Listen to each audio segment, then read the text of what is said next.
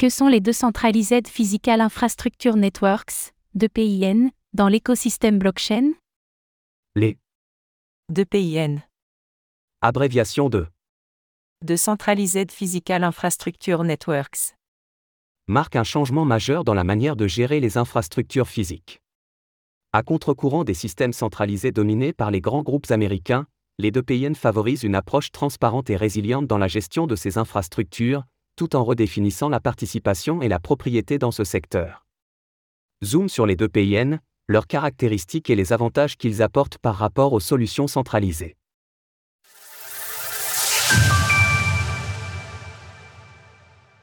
C'est quoi le secteur des DPIN Les DPIN, acronyme de Decentralized Physical Infrastructure Networks, désignent des réseaux d'infrastructures physiques gérés de manière décentralisée. Contrairement au système traditionnel qui repose sur une gestion centralisée par de grands groupes, les DPIN impliquent une exploitation par des individus ou des petits groupes. Cette approche décentralisée s'appuie sur l'utilisation de crypto-monnaies comme incitatif afin de motiver les participants à partager leurs ressources disponibles, qu'il s'agisse de capacité de stockage, d'énergie, de puissance de calcul, etc. L'un des principes fondamentaux des deux PIN est le concept de flywheel ou roue d'inertie, qui joue un rôle crucial dans la dynamique de ces réseaux. Bien que ce concept sera exploré plus en détail plus loin dans l'article, il est important de comprendre qu'il s'agit d'un mécanisme qui, une fois mis en mouvement, permet d'accroître et de maintenir l'élan opérationnel du réseau. Ce phénomène crée une sorte de cercle vertueux où chaque contribution individuelle au réseau renforce et accélère sa croissance et son efficacité globale. Historiquement, la construction et la gestion d'infrastructures physiques se sont retrouvées sous l'emprise des grandes entreprises américaines que sont les GAFAM. Les barrières à l'entrée, notamment le besoin d'un capital de départ important, ont longtemps confiné le secteur à quelques acteurs majeurs, créant une situation loin de l'optimalité de Pareto. Cependant, avec l'avènement des deux PIN, ce paysage commence à évoluer. Ces réseaux proposent une approche décentralisée en s'appuyant sur des modèles de financement participatif, similaires au crowdfunding. Ils offrent une alternative plus accessible et potentiellement plus équitable, où les petites entreprises et les startups peuvent construire et gérer des infrastructures sans nécessiter d'énormes capitaux initiaux.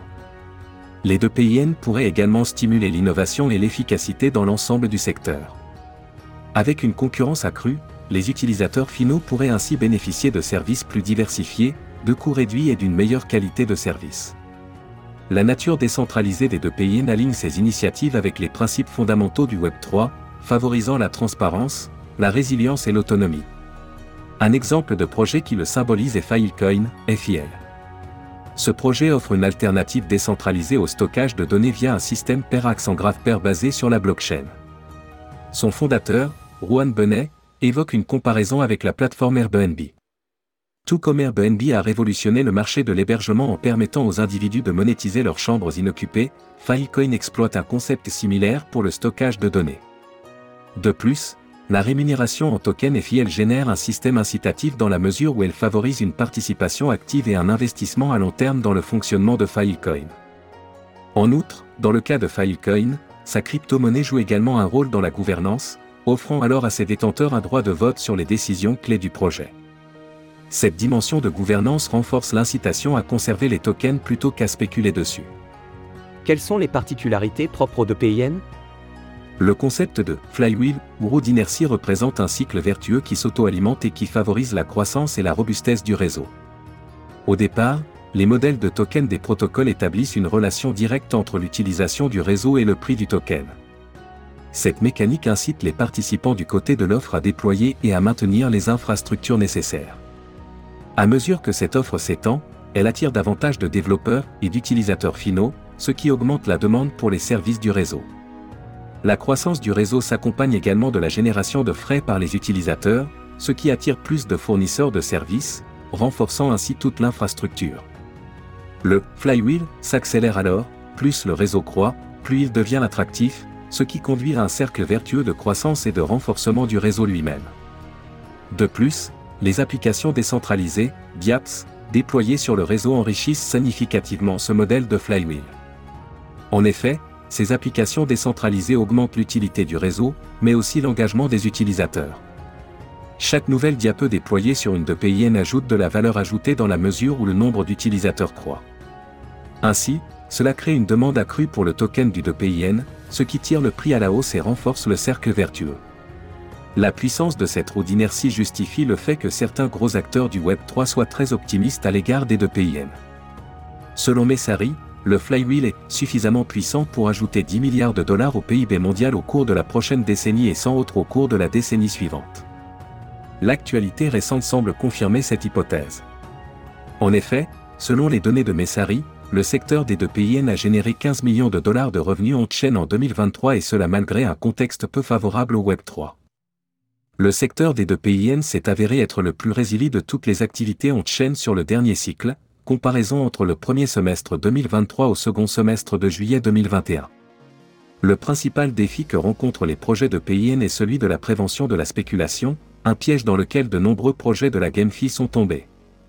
En effet, ces projets se sont souvent appuyés sur de fortes incitations initiales pour séduire rapidement un large public, une stratégie qui s'est révélée contre-productive.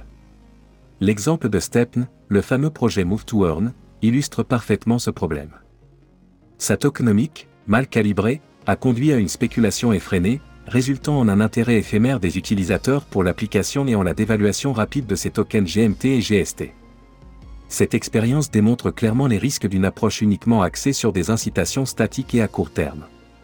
C'est pourquoi Ariel Seidman, PDG de YvMapé, insiste sur le fait que les incitations doivent être pensées de manière dynamique, en tenant compte de quatre facteurs clés, la géographie, la productivité des contributeurs, la qualité de ces derniers ainsi que le progrès du réseau. 2024 s'annonce comme une année charnière pour le narratif de PIN. De très nombreux projets voient le jour, notamment en Asie, qui pourrait devenir le poumon de cet écosystème naissant. Des secteurs en particulier pourraient bénéficier de ces synergies. En premier lieu, le secteur des memecoins pourrait être impacté. En effet, ces projets sans valeur fondamentale ont le pouvoir de capter l'attention.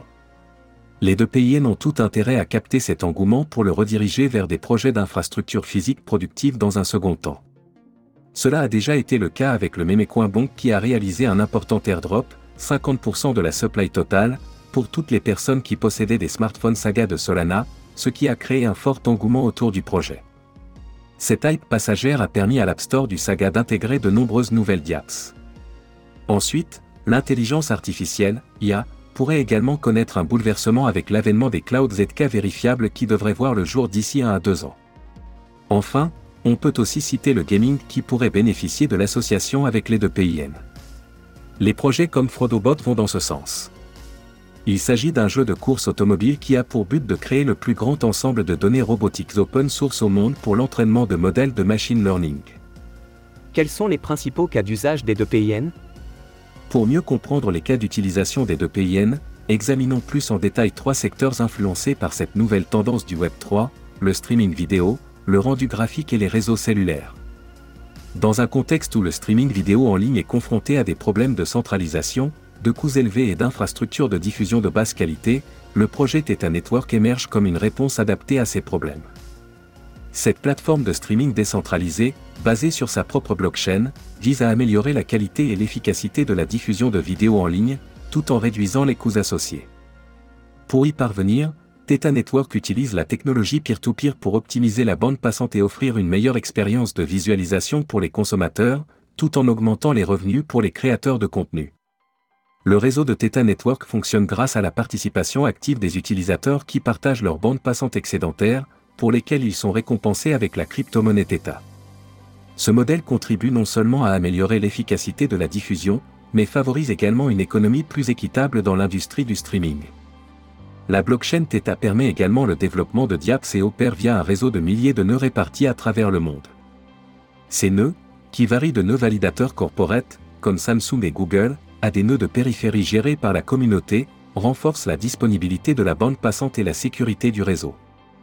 Le système de validation des transactions de la blockchain Theta s'appuie sur un consensus de Proof of Stake, POS, modifié, offrant une sécurité renforcée contre les défaillances et les attaques byzantines.